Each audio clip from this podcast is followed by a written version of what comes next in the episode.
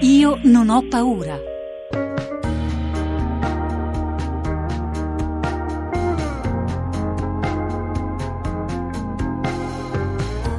Allora Nicola Bruno, io non ho paura, giornalista di F5, qui con noi per spiegarci perché non, abbiamo, non dobbiamo avere paura del peer-to-peer. Buongiorno Bruno. Salve a tutti, buongiorno. Allora, peer-to-peer vuol dire letteralmente da pari a pari, è quello che eh, la parola con cui intendiamo il baratto, il baratto di beni materiali o di cultura. Esiste un baratto su web, ma Nicola Bruno, diciamoci la verità, stiamo parlando di gente che scarica la musica e i film senza pagare e stiamo facendo una specie di istigazione a delinquere. Ci spiega che cos'è il peer-to-peer?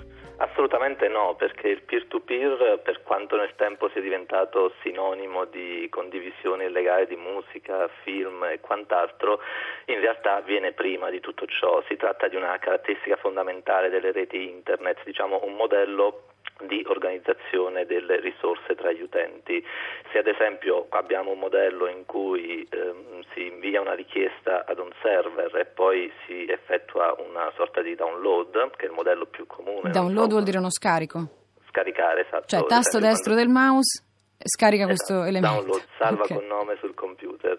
O ad esempio quando vado sul sito della RAI, c'è il podcast di Radio 3 e lo voglio scaricare, in quel caso lì c'è un modello che non è peer-to-peer, è un modello che si chiama da cliente, che sono io a server, io vengo sul server della RAI e chiedo di poter scaricare quel file sul mio computer. Nel modello peer-to-peer invece avviene l'esatto opposto, non c'è questa gerarchia, non c'è appunto un utente che va su un sito e richiede di poter scaricare una risorsa, ma le risorse sono condivise da pari a pari appunto tra una rete di computer che sono tutti uguali tra di loro, cioè fa, funzionano tutte sia da server che da cliente e condividono una serie di risorse che possono essere musica, film e altre cose condivise in maniera legale, ma possono essere anche molte altre risorse condivise legalmente. Ecco, per esempio, che cos'è che si condivide legalmente in questo modo? Ad esempio, non so, c'è l'MIT di Boston che ha avviato un, pro, un, un progetto di, eh, di, peer-to-peer per far condividere alle università grossi quantità di dati, si chiama un progetto Lion Share ed è questo anche un po' il modello con cui era nata l'internet proprio nel 1969, quando l'internet sapete era nata proprio per le prime quattro università statunitensi che avevano deciso di mettersi in rete tra di loro per condividere le risorse. Ma ci sono anche tantissime altre applicazioni applicazioni di condivisione da pari a pari che usiamo ogni giorno e magari non ce ne rendiamo conto.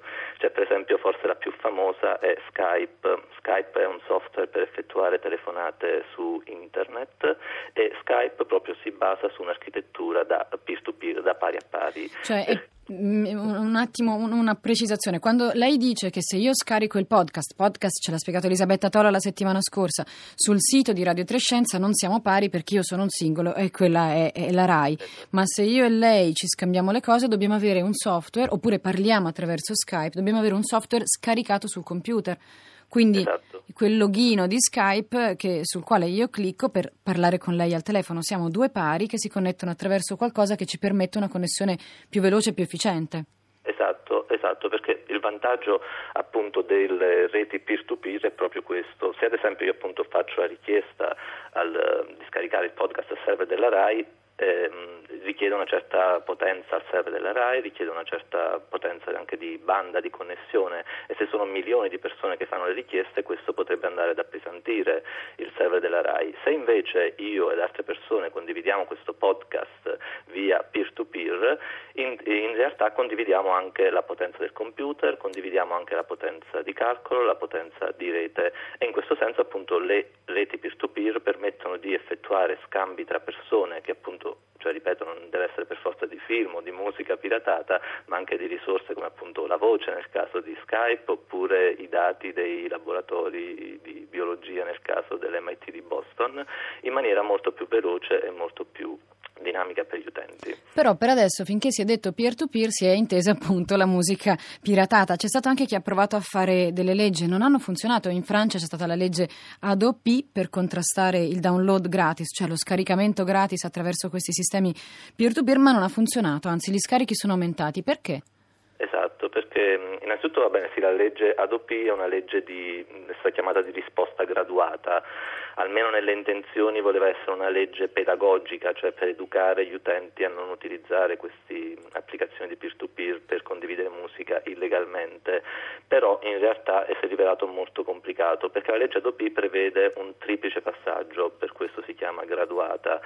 Nel momento in cui un utente viene beccato a scaricare illegalmente un file musicale o un film, viene inviata un'email, un'email di avvertimento. Nel caso in cui viene beccato un'altra volta viene inviata un'altra lettera di avvertimento da parte di questa autorità se l'utente recidivo, continua nonostante gli avvisi a scaricare e a condividere risorse, alla fine arriva un invito a comparire davanti al giudice. Allora, diciamo che la legge Adopi è entrata in vigore dopo un iter molto molto tormentato nell'ottobre del 2010 e proprio adesso, nella scorsa settimana, sono state inviate le prime lettere per 10 utenti a comparire davanti al giudice. 10 utenti problema... soltanto, cioè 10 utenti che sono stati beccati a fare tre volte volte una cosa illegale. Esatto, esatto, sì, primo, la, la prima email, il primo avviso è stato inviato tipo a 400.000 persone, la, il secondo a 3.500, il terzo a 10. Questo significa che la deterrenza ha funzionato? La deterrenza ha funzionato, però parliamo appunto di 400.000 persone su milioni di navigatori in Francia che secondo alcuni sondaggi continuano comunque a scaricare, il 50% pare che continui ancora a scaricare, quindi ha funzionato in parte perché comunque poi in Francia piacciono molto queste cose burocratiche con email e lettere, però comunque gestire, una, gestire appunto milioni e milioni di navigatori non è proprio facile.